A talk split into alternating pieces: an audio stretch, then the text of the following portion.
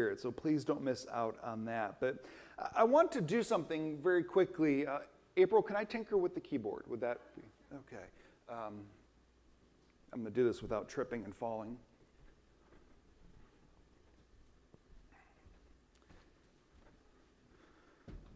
This wasn't much a better way to go. Aren't you glad you came this morning? Music is a very powerful thing. And music can teach us a lot of things. And I am not good at the keyboard, but I want to play some notes. Aren't those just fascinating?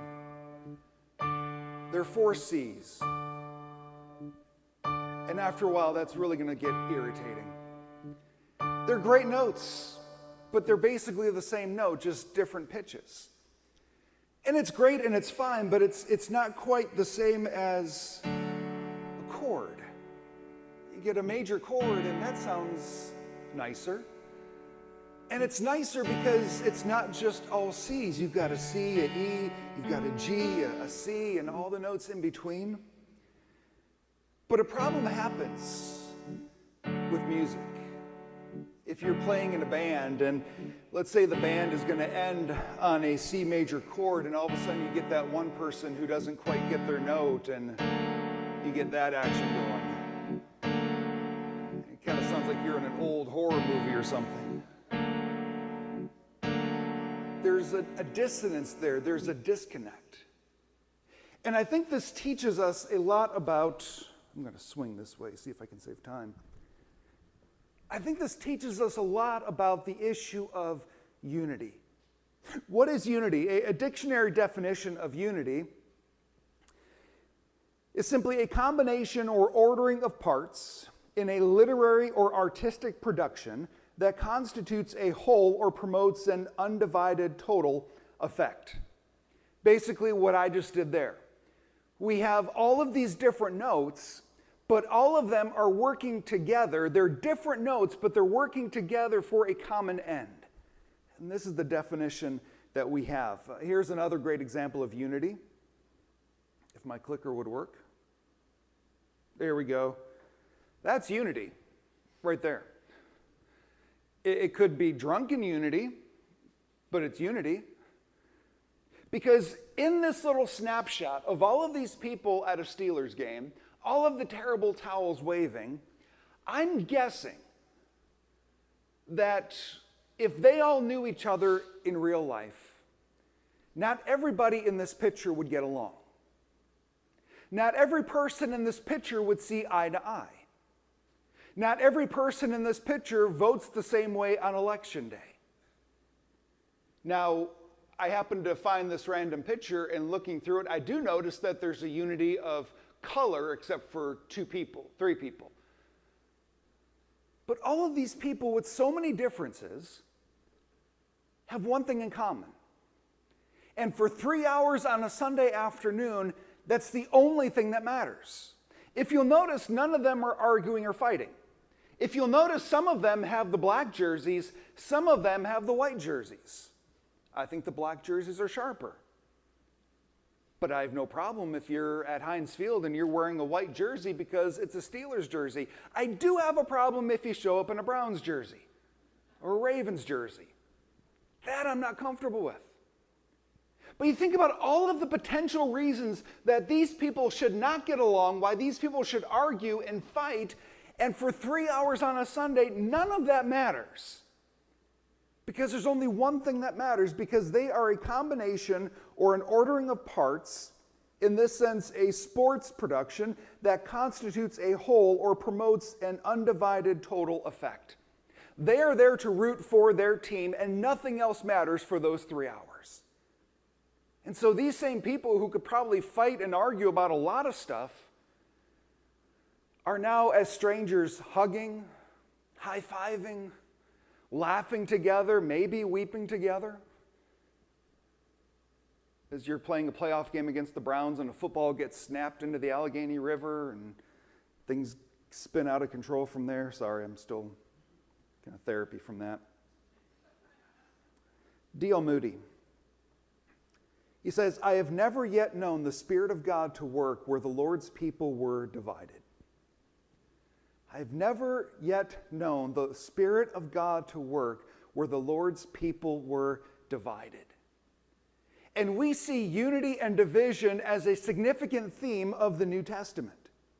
In fact, in Ephesians chapter 4, our main passage for this morning, the Apostle Paul addresses the Ephesian believers.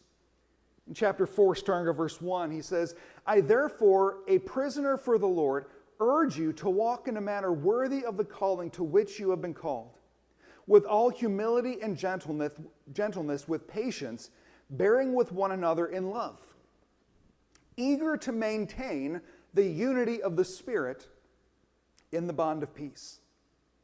There is one body and one Spirit, just as you were called to the one hope that belongs to your call one Lord, one faith, one baptism one God and Father of all, who is over all and through all and in all. But grace was given to each one of us according to the measure of Christ's gift. Now, again, several weeks ago, as we looked at spiritual gifts, we looked at the fivefold ministry, and this is part of that passage that as Paul talks about the fivefold ministry and all of these different spiritual gifts, he makes sure to begin that discussion by saying, Be eager to maintain the unity of the Spirit and the bond of peace. Because he recognizes that even in the midst of serving the Lord, even in the midst of utilizing spiritual gifts, that as believers we have the possibility, the potential to not be united in the exercising of those gifts. But notice the language that he uses here. We make great effort, as we did several weeks ago when we looked at the fruit of the Spirit, to notice that it's the fruit of the Spirit. In other words, it's not something that we produce in our efforts, it's something that the Holy Spirit produces. And look what we find here in Ephesians 4, verse 3 it's the unity of the Spirit that the unity among believers in Christ is something that is accomplished by the working of the Holy Spirit, not our own efforts. And that's why Paul doesn't admonish them to create the unity of the Spirit, but to maintain what the Holy Spirit has deposited in their hearts already. And this is what Jesus prayed in John chapter 17, in that high priestly prayer, he says, I do not ask for these only, but also for those who will believe in me through their word, that they may all be one, just as you, Father, are in me and I in you, that they also may be in us, so that the world may believe that you have sent me. Notice what Jesus is praying. In his prayer, just before he goes to the cross, Jesus prays not only for the unity of all Christians throughout all time, but notice specifically what he's asking for. He's saying, Father, you and I are one. You and I are united. And I pray that everybody who believes in me throughout the remainder of history would be one. Father, just like you and I are one. I don't even get how that oneness works among the Trinity. But Jesus says, I want my people to be just as united, just as one, as the members of the Trinity are one. This is what Jesus prays the night before he's crucified that we would be one that we would be united and have the same kind of oneness that is found in the Trinity. And uh, going back to Ephesians 4, where Paul says, Be eager to maintain, be eager, literally exert oneself, make haste to do something, strive after it. In other words, make this a fundamental priority of your life to exert yourself. To be quick to take action, to strive after the unity of the Spirit, to maintain it literally to attend carefully to something, to take care of, to guard it, to hold it firmly. And I think I've shared this before when I was in seminary.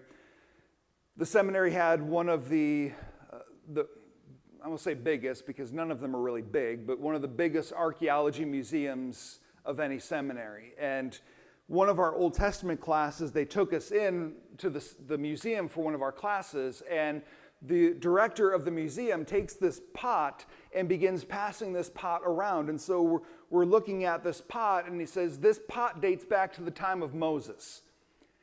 And I freeze. Why did you give this to me? Why did you trust my big, clumsy hands with this pot? This is rare and valuable. Why in the world did you give this to me? And so I begin now to hold this so carefully. And as I pass it off to the next student, there's like this very careful transition. Like, you got it? Okay, you got, I'm, I'm to let go. You got it. You're good. And that's the same sense that Paul's saying maintain the unity of the Spirit, guard it, care for it, protect it. And that word unity, it means a oneness. But notice how he says in there the unity of the Spirit in the bond of peace. A bond is a band or a ligament that holds things together. I love how Corrie ten Boom put it. She said, Be united with other Christians. A wall with loose bricks is not good. The bricks must be cemented together. That bond of peace is the cement that holds the bricks together. Because, have you ever walked over a bridge made out of bricks and the bricks weren't very secure together? It's a very unsettling feeling.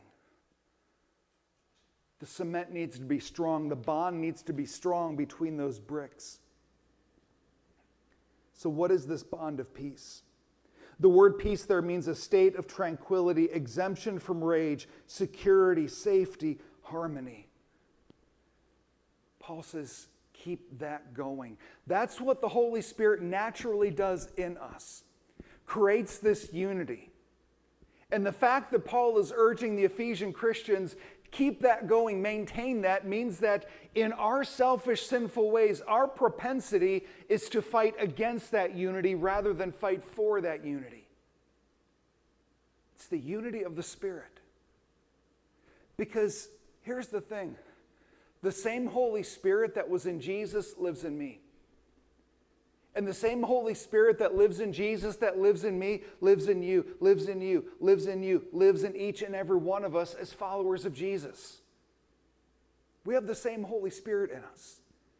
And when you're around another Christian, the Holy Spirit in you should connect with the Holy Spirit in that other person. Until we get in the way and find some reason that we shouldn't be connected. Have you ever randomly met somebody and found out that they were a Jesus follower? Isn't there automatically that, oh, hey, we're siblings? There's that instant connection. There, there's a, a story, a, a joke that's used about two guys who are at the Golden Gate Bridge. And they meet each other, and one happens as they're looking out over the view says, well, What a beautiful creation God has given us. And the second man says, Oh, are you a Christian? And the first man says, Well, yes, I am. And the second man says, So am I. Oh, so good to see you, brother. And they, they embrace in Christian love. And the first Christian says, Are, are you a, a Bible based Christian? And the second man says, Yes, I am. And they just fall even more in love with each other. And they're getting ready to be Facebook friends and have each other's families over for holidays. And they go through, Oh, do you read the, the King James Bible? I do too. And all of these things. And Suddenly, the one gets down and says, Were you, Are you a five point Calvinist? And the other says, No, I'm not. And so he shoves them off the bridge. We take the unity of the Spirit and then we put all of these other tags on there. Say, we're united in Christ so long as we're exactly the same. No, that's playing a bunch of C notes. It sounds okay, but it gets a little grating after a while. Unity is not sameness, it's not uniformity. Unity is a chord where there's C notes and D notes. There's E's and G's, and you don't have the G sharps in there. Being united as brothers and sisters in Christ doesn't mean that we always agree. It doesn't mean that we're always the same. but it means that our uniqueness works together for something bigger than either one of us individually. Tom Rainer, who's uh, one of the most respected church researchers, has come up with a, an extensive list of things that break unity in churches across America. And I'm not going to go through all of them, but just some of the key ones that he points out in his research that he's found. The first one is gossip. And he says church members talk to one another instead of talking to one another. In our Western Pennsylvania District Manual, there, there's a section in there that says for local churches, if two members of a church don't get along, they should follow Matthew 18 and just talk to each other about it. And if that doesn't work, talk to somebody else to try to be an intermediary. But typically, as Christians in America, we want to talk to everybody but the one who upset us. And Tom Rainer says this is one of the big things that will destroy unity in a church. The second thing he found is self serving church members. He says some church members insist on getting their way for everything, from worship style to the order of the worship service and anything in between. When we're called together, it's not the C note saying, I must have my way, I must be dominant. And the G note saying, I must have my way, I must be dominant. But it's all of the notes working together in unity, putting the chord ahead of the individual parts and as church members, putting the kingdom of God as our primary focus and agenda, saying we are here collectively to glorify Jesus. It's not about what I want, it's not about what I prefer, it's about what's going to glorify Jesus and advance his kingdom in this world. A.B. Simpson, the founder of the Christian Missionary Alliance, said the true secret of union is for both to look upon God. And in the act of looking past themselves to Him, they are unconsciously united. The third thing that Tom Rainer found is a lack of prayer. He says a church that does not pray together is likely to fragment into special interest groups. A church that commits itself to praying together puts the presence of God first above all. Number four. Number four fear of confrontation. He says, Too many church members would rather sweep problems under the rug than deal with them. Don't we do that with family too? We just kind of pretend if we ignore it, it'll go away. I, I tend to take that with health. If I've got an ache or something is wrong, my, my thought is if I ignore it, it'll just go away. And guess what happens? It doesn't go away, it gets worse in the family. When there's problems in the family, if you just ignore the problem, it doesn't magically go away. You might pretend like it goes away, but you can cut the tension with a knife. And in churches, the problems don't go away, they just fester. That's why you see so often in churches, everybody just sweeps problems under the rug and it festers and then all of a sudden we talk about let, us replace the padding on the pews. And there's a knockdown, drag out fight. It has nothing to do with the pews. It's this festering, infected wound that's been ignored for years. Number five, adopting the hypercritical spirit of culture. It's so easy to be hypercritical it's easy to be hypercritical of our culture and find fault with all of these different things going on in the world around us. But guess what tends to happen if we are hypercritical of the culture and the world around us? Do you think that we live with this very positive mentality in this part of life, but a hypercritical mentality in this part of life? The, the hypercritical tends to bleed. And all of a sudden, we're no longer hypercritical of Hollywood. We're no longer hypercritical of the music industry. We're no longer just hypercritical of politicians. We're hypercritical of each other. And we begin to watch each other just waiting for a slip up so that we can point it out, just like we do with every other facet of life. Number six, he says, church is known more for what they are against rather than what they're for. He says, this negativity becomes pervasive in the congregation and destroys church unity. Do people know what Christians are for? The easy answers say, well, of course. But I've been convinced in recent years that that's not the case.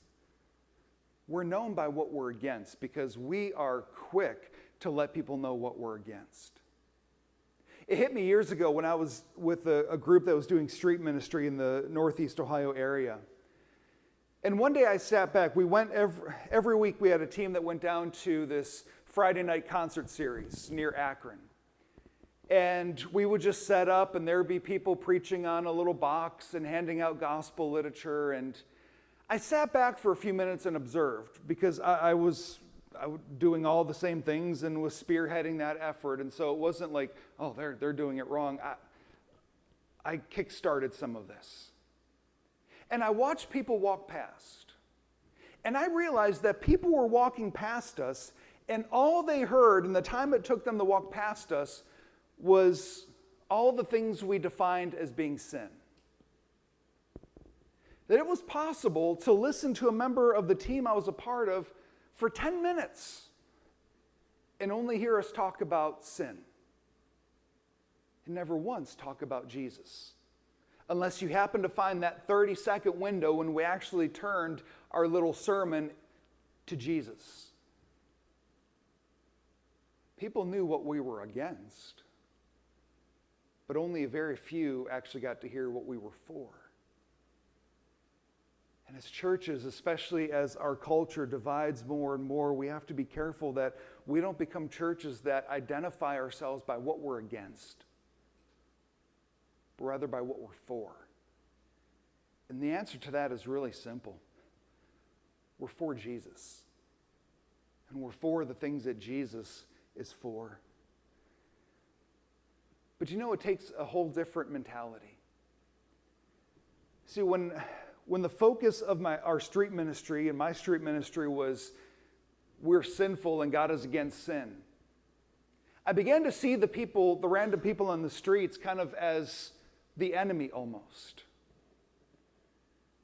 When I began to realize that, okay, yeah, we're sinners, but that's why Jesus came because God is for us, because God so loved the world that he didn't come to yell and say we're sinners, but he came and sent his son that whoever believes in him will not perish but have eternal life. You begin to see people not as enemies, but as objects of the love of God. Is it possible that in being so caught up in what we're against that we can even define our in house relationships by what we're against rather than being for one another. Number seven, fear of losing members. Rainer points out that so often churches are afraid to lose anybody, and so that dictates everything they do, and Jesus ceases to be the head of the church and basically a few members begin to hold the church hostage. And it creates a division within the church. Number eight, failure to be evangelistic. He writes, I have never known a church member who is both evangelistic and divisive.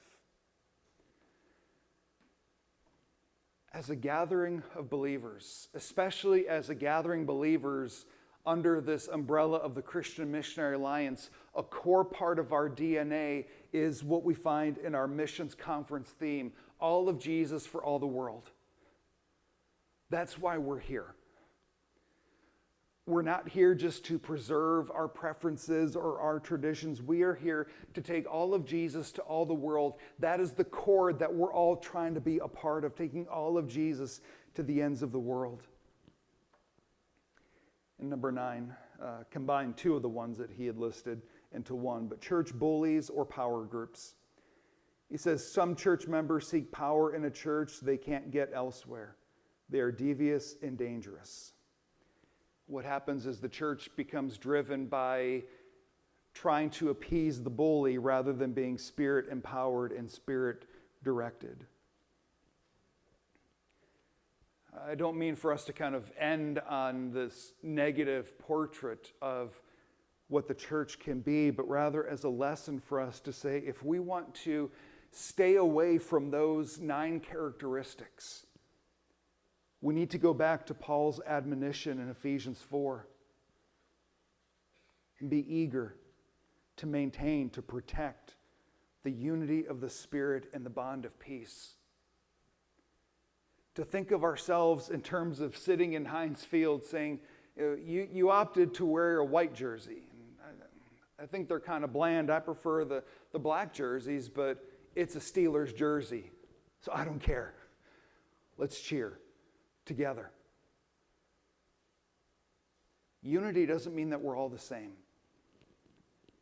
Even as you look at Scripture, one of the beautiful things about Scripture, there's 66 different books in this one book. It's a collection of shorter books written by all of these different authors over hundreds and hundreds and hundreds of years.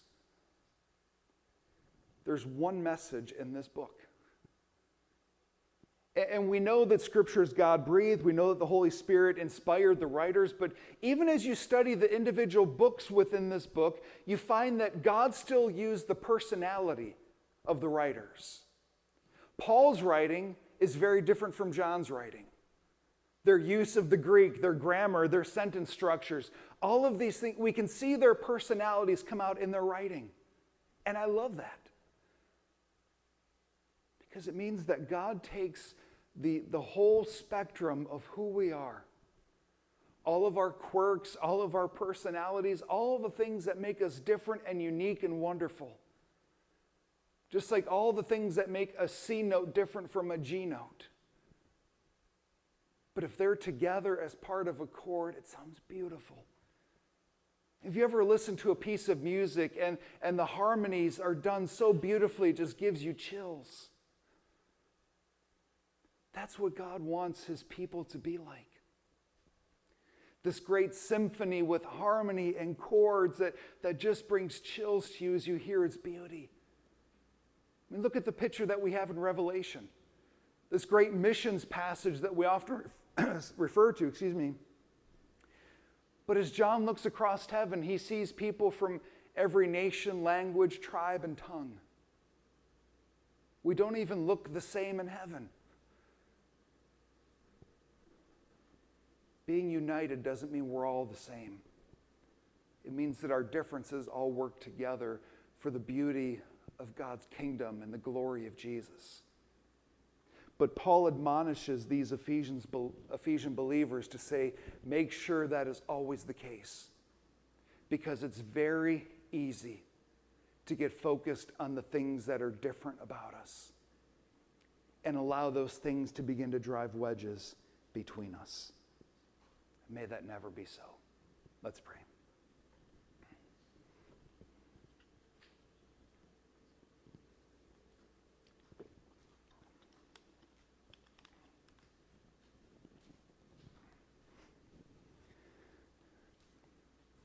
Jesus, when you prayed on that night, praying for the unity of your followers. Hi, I'm Jennifer Mooney. Welcome to what is our new Hope Interrupted podcast based on the work from our book, Hope Interrupted, that I co authored with my good friend Byron McCauley. Hey, Jennifer, you know, I'm looking forward to this podcast as much as I was look, looking forward to writing this book with you. We hope to interview some uh, high impact folks as well as have a little fun. We're going to cover stories of hope. To learn more about our podcast and our book, please visit www.hopeinterrupted.com.